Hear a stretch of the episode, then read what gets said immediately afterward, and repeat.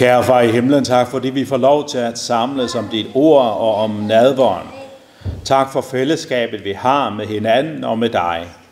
Jeg beder om, at når vi samles, at det må være med til at styrke fællesskabet med hinanden, men først og fremmest fællesskabet med dig. Åbn vores hjerter og ører for, hvad du ønsker at minde os om i dag. Og vil du være med det, jeg siger, så det ikke er mine tanker og mine meninger, men dit ord. Amen. Det hellige evangelium skriver evangelisten Johannes.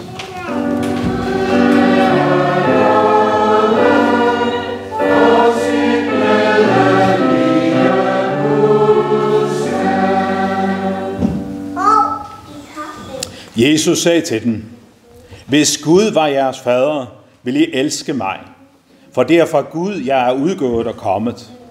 Jeg er ikke kommet af mig selv, men det er ham, der har udsendt mig. Hvorfor forstår I ikke, hvad jeg siger?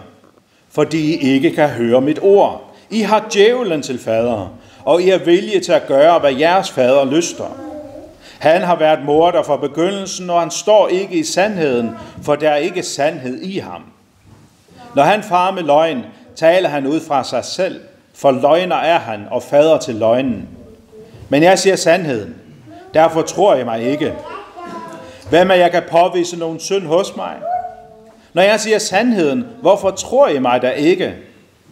Den, der er af Gud, hører Guds ord, men I hører ikke, fordi I ikke er af Gud.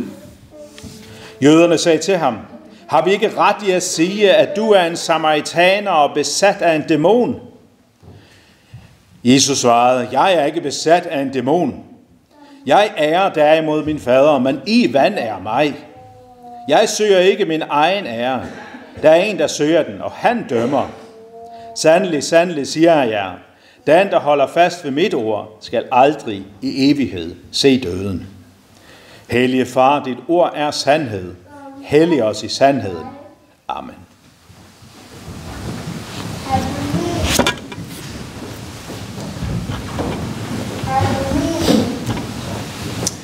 I kender helt sikkert den der anekdote, som, øh, som en fortalte på et tidspunkt om den der, om den der kone, som, som efter 20 års ægteskab sagde til sin mand, hvorfor fortæller du mig aldrig, at du holder af mig?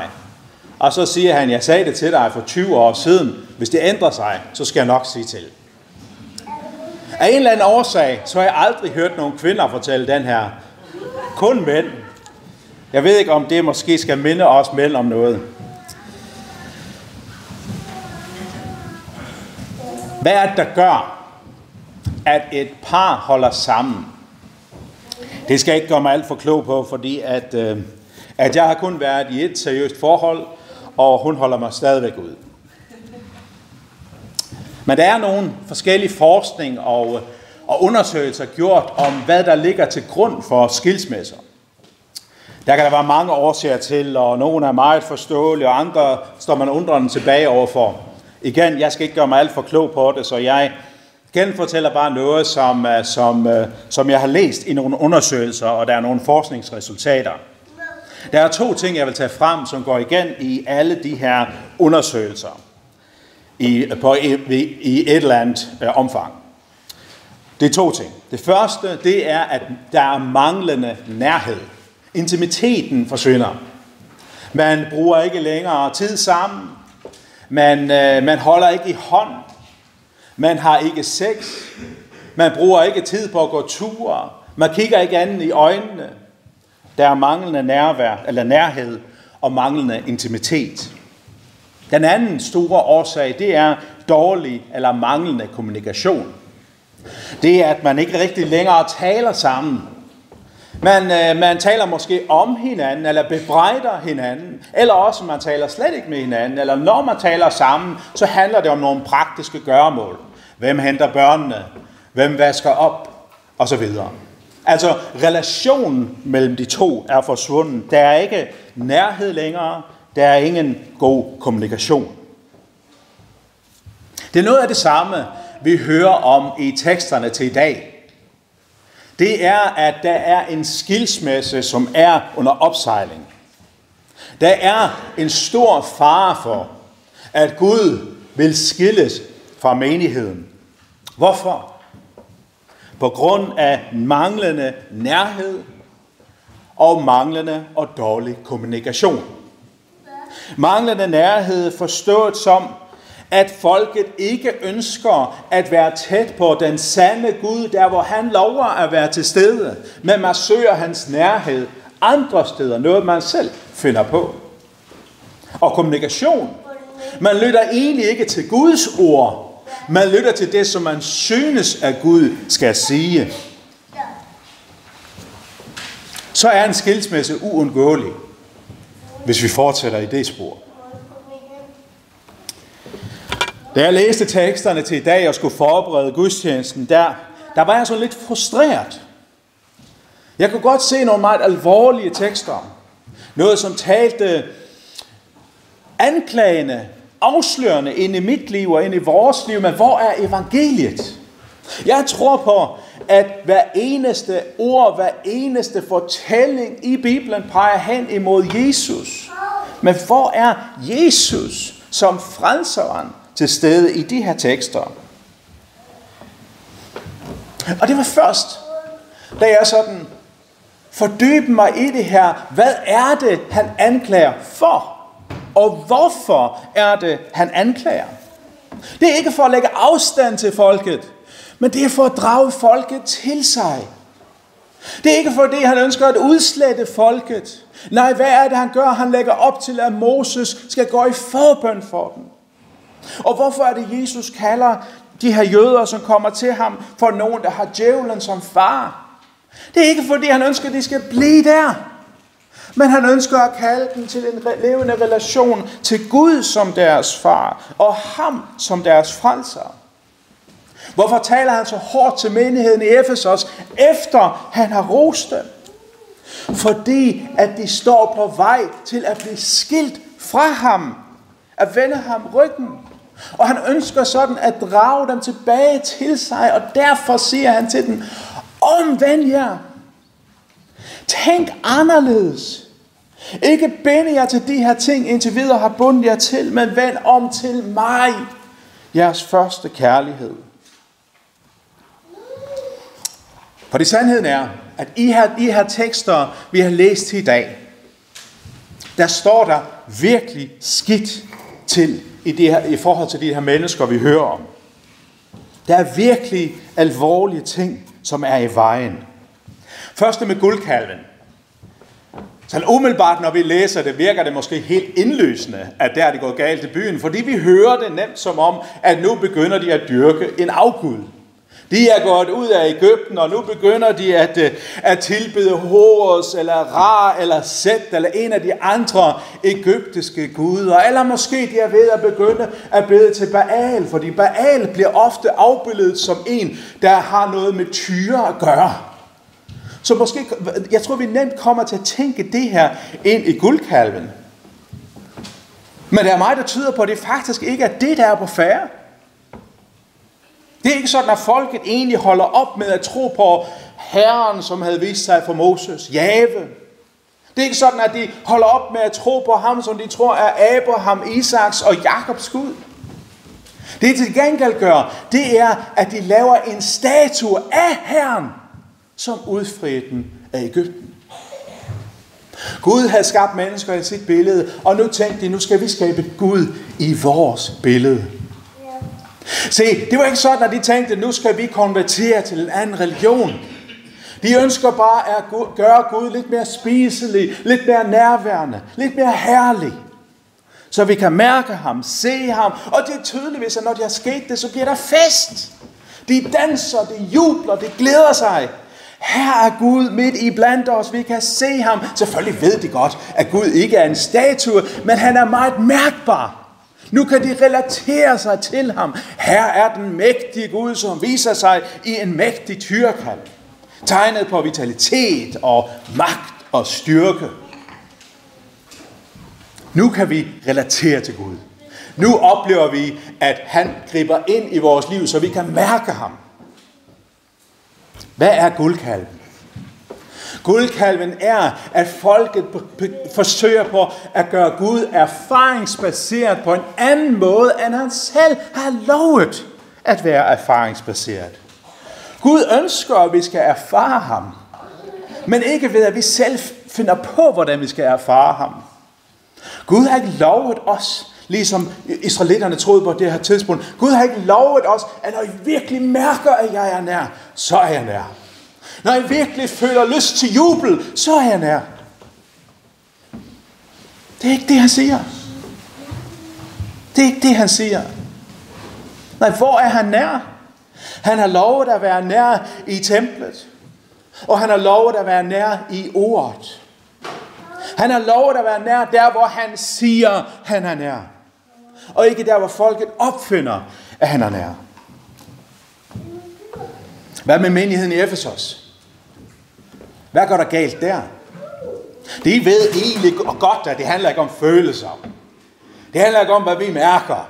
Det handler om, at vi har styr på teorien. Det handler om, at vi har styr på den teoretiske lære og moral. Hvis vi har de ting i orden, så kan vi sætte flueben ved det. Så har vi vist, at vi hører til det rigtige selskab. At vi har vores på det tørre. Hvorfor? Fordi vi intellektuelt har styr på læren. Og at hvis man bedømmer vores gerninger, så kan, vi, kan man altså se, at vi er et bedre folk end de andre omkring os. Og det er tydeligt, det kommer også tydeligt til udtryk ved, at de afviser falske forkyndere. Se, læg mærke til, Jesus roser dem for det. Problemet med det, at de gør det, er ikke, at de gør det, for det skal de. Det er, at de tror, at det er det, der gør dem kristne. Det er, at de tror, at teorien er det, som gør, at de har deres på det tørre med Gud. Men så det hjælper ikke, hvis teorien er derude, hvis læren er derude, hvis etikken er noget, vi beslutter at beholde derude. Se, frelsen, frelsen er ikke at have en relation til læren eller til moralen. Frelsen er at have en relation til ham, som giver os læren. Til ham, som moralen er et udspring af. Frelsen er ikke, at hvis jeg har styr på den og den og den og den ting, så har jeg mit på det tørre. Frelsen er, at jeg tror på ham, som siger, at det her og det her og det her og det her er det rette at gøre. Derfor har de svigtet deres første kærlighed. Ikke på grund af gerningerne, men på grund af deres relation til gerningerne. At de tror, at det er de her ting, som gør, at de er kristne. Og så er det dem, vi hører om i evangelieteksten. Vi hører bare om jøderne. Det, det kan nærmest lyde sådan antisemitisk. Eller i hvert fald, at det handler om alle jøder, som, som, øh, som ikke hører til Jesu disciple. Det er ikke det, vi skal høre i det. Faktisk skal vi heller ikke høre jøderne i det her tilfælde som farisæerne eller sadukæerne, som har lagt, lagt afstand til ham. Hvis vi havde læst lidt tidligere i kapitlet, så havde vi fået dem, de her jøder præsenteret som jøder, der var kommet til tro på ham. Det er ret vildt, er det ikke? Dem, som han siger, ikke har Abraham til far, ikke har Gud som far, men har djævlen til far. Det er nogen, som er kommet til tro på Jesus. Det bliver langt nemmere at holde afstand til dem, hvis vi bare vidste, at de hørte til farisæerne. Hvis de hørte til sadokæerne, eller de andre modstandere, eller til hedningerne. Men dem, som Jesus taler så hårdt til her, er nogen, som er kommet til tro på ham. Hvad dækker det over at være kommet tro på ham? Det handler selvfølgelig ikke om, at de har fået en levende tro på Jesus. Men de har accepteret ham som Messias. De tror, han er kommet fra Gud. De tror, at han er den, som skal komme og forløse Israel. Det er nogen, som er positivt indstillet over for Gud og over for Jesus. Så hvorfor er det, han bliver så hård imod den? Fordi de tror, at det, som gør, at de er frelste, at de har deres på det tør, er fordi, at de tilhører det her særlige folk. Vi har Abraham som far. Vi har Abraham som far, og vi er tro imod det her, der, det der vil sige at have Abraham som, som far. De tror, at det som gør, at de er ægte, sande, troende mennesker, er, at de tilhører det rette fællesskab. At de tilhører den her, øh, den her øh, gruppering af de religiøse mennesker. Kan I høre det? Vi har tre forskellige falske lærdomme at med at gøre. Ved guldkalven har I dem, som siger, at vi oplever Jesus og Gud der i følelserne. Der oplever vi Gud særligt nær, hvor vi kan mærke ham, sådan indeni, hvor vi virkelig føler, mm, nu er han der. Efesus menigheden, det er dem, der siger, hvis vi har styr på læren, hvis det er den rigtige trosbekendelse, vi har skrevet under på, hvis vi er gode og klare og tydeligt markante i vores afvisning af falsk, øh, af dårlig moral, at vi er klar og tydelige imod abort og porno og woke osv. Hvis vi bare har styr på det, så har vi vores på det tørre. Eller hvis vi er derhenne, hvor vi siger, vi har jo valgt at lave en valgmenighed. Vi har trukket os ud af den almindelige folkekirke for at vise, at vi har styr på det. Og hvis vi tænker, at hvis vi bare er medlemmer der, så har vi vores på det tørre. Fristelsen til det erfaringsbaserede, som knytter til ved følelserne, bliver vores frelse. Fristelsen til, at vi tror, at det er de rigtige meninger, som giver frelse. Fristelsen til, at hvis vi bare hører til det, rette, øh, det rigtige selskab, så har vi styr på frelsen. Det er det, som Jesus opponerer imod i teksterne til i dag. Jeg har lyst til at læse et enkelt vers fra Paulus, hvor han også sætter ord på det her, og, og hvor man virkelig kan mærke, hvor alvorligt det er det her, og hvad det er, der er på spil. For det egentlig, så kan man lidt sige, ikke også, ah, men altså de der, de, de, de har det der med følelser, men så farligt er det heller ikke. Eller det med læreren, øh, øh, selvfølgelig hvis man har styr på den rette lærer, hvordan kan det være galt? Eller med fællesskab, det er jo godt, at vi hører sammen med dem her. Så hør hvad Paulus siger. Det er så alvorligt det her. Han siger det sådan her i 2. Korintherbrev kapitel 11, vers 4. I finder jeg jo kønt i, at der kommer nogen og prædiker en anden Jesus, end ham vi prædikede. Og at I får en anden ånd, end den I fik, og et andet evangelium, end det I tog imod. Det her taler han til menigheden i Korinth. En menighed, som, som øh, var, var, var, var opstartet af Paulus. En menighed, som godt nok havde sine problemer, men i den grad tog imod Paulus. Og nu siger han til dem, I har taget imod de her falske apostle. Ikke bare nogle usunde lærer, men nogle falske apostle, som forkynder en anden Jesus. Det kan godt være, at de siger det den samme. Det kan godt være, at de laver ham fint, så han ligner en guldkalv. Men det er en anden Jesus. For det er ikke sådan, han er blevet præsenteret for jer. Det er ikke sådan, han åbenbarer sig for jer. En anden ånd. Vi hører om, hvordan at Johannes for eksempel siger, at, øh, øh at de falske lærdomme er en antikrists ånd. Paulus taler om, at man skal prøve ånderne. Det knytter til ved den falske lærer. Og hvis den falske lærer er, at vi, hvis vi har styr på læreren, så har vi vores på det tørre. Så er det en anden ånd. Et andet evangelium. Et andet evangelium. At vi tror, at vi bliver frelst, hvis vi hører til det rette fællesskab.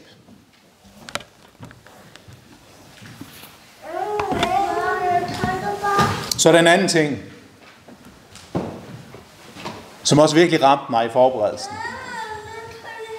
Det er, at de her ord er ikke først og fremmest skrevet til individer.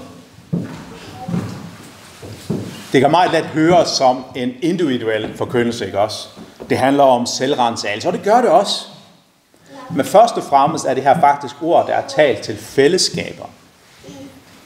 Til fællesskaber. Så derfor så bliver jeg nødt til, også som hørte fra menigheden her, men også I bliver nødt til som medlemmer af menigheden eller gæster i menigheden, at overveje, hvilken Kristus er det, som bliver prædiket? Hvilken ånd er det, som vi får givet? Hvilket evangelium er det, som er centrum hos os? Her bliver vi nødt til at være kritiske, ikke mod de andre, men mod os selv. Har vi det nogle gange med selv at bygge en guldkalv, som vi dyrker her i vores fællesskab? Og hvis du mærker det på den her måde, hvis du føler, at Gud er virkelig nær her, er det den forkyndelse, som lyder af mig, eller af, i vores sange, eller i vores missionshuse? Er det den forkyndelse, som lyder, hvis du bare mærker det på den her måde, så oplever du Gud? Eller, eller gør vi, som Bibelen siger, At Gud lover at møde os i forkyndelsen med sin nåde. I dåben med sin nåde. I nadvåren med sin nåde. I tilgivelsen med sin nåde. Har vi nok med det? Og det kan godt være, at vi ikke føler noget, når vi kommer der. Det kan godt være, at vi ikke sådan virkelig mærker, at Gud er til stede. Men det har en lov, at være til stede. Har vi nok med Guds løfter? Er det det, som jeg prædiker? Hvis ikke, så skal I, I rettesætte mig. Er det det, som præger de sange, vi synger? Er det det, som lyder i missionshusen? Eller prædiker jeg som om, at hvis I bare har styr på læren, sådan rent intellektuelt, teoretisk. Hvis I bare hører, at jeg taler meget kraftigt imod den dårlige moral, som er i samtiden. Hvis I hører, at det er der, jeg knytter til ved som det sted, hvor vi finder frelse, så I rettesat mig. Er det det, vi hører i vores sange? Er det det, vi hører i vores fællesskaber? Så gå imod det.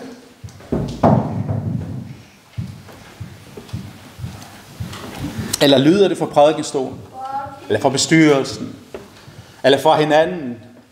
At det, som gør, at vi i hvert fald kan være sikre på, at vi tilhører Gud, er, at vi er med i det her fællesskab. Så i rettesæt det, og hvis ikke jeg vil høre efter, så gå ud af kirken. Find et andet sted at komme, hvor der lyder en god og klar forkyndelse, hvor man forkynder den sande Jesus, og hvor man får den sande ånd, og hvor man har det sande evangelium, som man bygger på. Som man godt kan høre, det er et meget alvorligt budskab. Og når Jesus er så alvorlig i dag, så er det igen ikke for at gøre os frustrerede, for os ned med nakken, fortæller os, hvor dumme vi er. Når han er så alvorlig, så er det fordi, han brænder sådan for, at vi må være frelste. Han brænder sådan for, at vi må være med den dag, hvor han kommer igen. Han ønsker så inderligt, at vi kommer med på den nye jord. Og derfor siger han til menigheden i Efesos, omvend jer. Og jeg siger ikke, det er nødvendigvis rigtigt, at I tror på en anden Jesus. Det håber jeg ikke, eller knyttet til ved et andet evangelium. Men måske skal vi høre omvendelse som, det skal vi simpelthen huske at holde fast i det her. Men det kan også være, det kan også være, at der er nogen, der skal omvende sig, fordi I bygger på en Jesus, og I får en ånd, og I lytter til et andet evangelium. Eller I tænker, at jeg har simpelthen gået galt i byen. Så hjælp mig til at omvende mig. Så det må være Jesus, der bliver forkyndt. Så at erfaringen af Jesus bliver begrænset til forkyndelsen, til nadvåren, til dåben, til tilsendelsen af søndernes forladelse. Sådan at læreren ikke bliver noget teoretisk, vi skal have styr på, men som er et værn for det sande evangelium. Og så fællesskabet ikke bliver sådan et sted, hvor vi kan pege på de andre og virkelig fokusere på dem og os.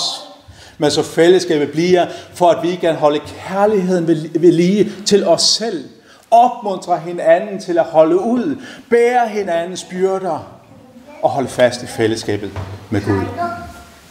Jeg hører, håber ikke at høre alvoren. Men jeg håber også ikke at høre evangeliet. At Jesus elsker os. Og hør også det nådefulde i menigheden til Efesos, som er så hårdt. Hvis ikke jeg i omvendt er, så vil jeg komme og fjerne lysestagen. Selvom de er kommet så langt ud, så har han stadigvæk ikke vendt den ryggen, så er skilsmissen stadigvæk ikke sket. Gud er nådig. Gud er god. Og det er også det, han ønsker at fortælle os i dag. Vend om fra guldkalven. Lad ikke teorien være det, som definerer jeres relation til frelsen. Og lad ikke djævlen være vores far. Lad os ikke lade det er øh, vores tilhørsforhold til det her fællesskab være det, som gør, at vi tror os frelste. Lad os knytte til ved den sande Jesus. Så vi modtager den sande ånd. Og vi glædeligt lever af og forkynder det sande evangelium. Lov og tak og evig ære være dig, vor Gud, Fader, Søn og Helligånd, Du som var, er og bliver en sand trine Gud, højlovet fra første begyndelse, nu og i al evighed. Amen. Kære far i himlen, du kender os hver især, og du kender vores fællesskab, og du kender vores menighed. Flyt ikke lysestagen fra os, Gud. Hold os tætten til dig. Lad os altid forkynde og holde os til den sande Jesus, og ikke til en guldkald, hvor vi prøver at danne dig i vores billede. Lad os holde fast i den sande ånd, som taler til os igen. Dit ord, lad os fylde af ånden. Og hjælp os altid at prædike det sande evangelium og leve af det sande evangelium. Vær med alle, som lider her i dag. Det kan være, at de lider fysisk. De har nogle fysiske skavanker, som, som volder smerte. Det kan også være, at de har nogle psykiske udfordringer. Og det kan også være, at man kæmper med tvivl og anfægtelse, måske oven på sådan en tale som det her også. Vil du være der med din trøst, din sande trøst, så vi hver især må tage imod det, som du vil, at vi skal tage imod. Vi beder for vores land. Beder om, at du må sende vækkelse over vores land. Ikke en følelsesmæssig vækkelse. Ikke en spirituel og religiøs vækkelse. Men en vækkelse, hvor folk ser, at vi er syndere, som har brug for en frelser og lad den så tage imod det sande evangelium. Vil du være med dem som leder i vores land? Vil du give dem, hvad de har brug for? Ved de udfordringer, de står i, og med det ansvar, de har.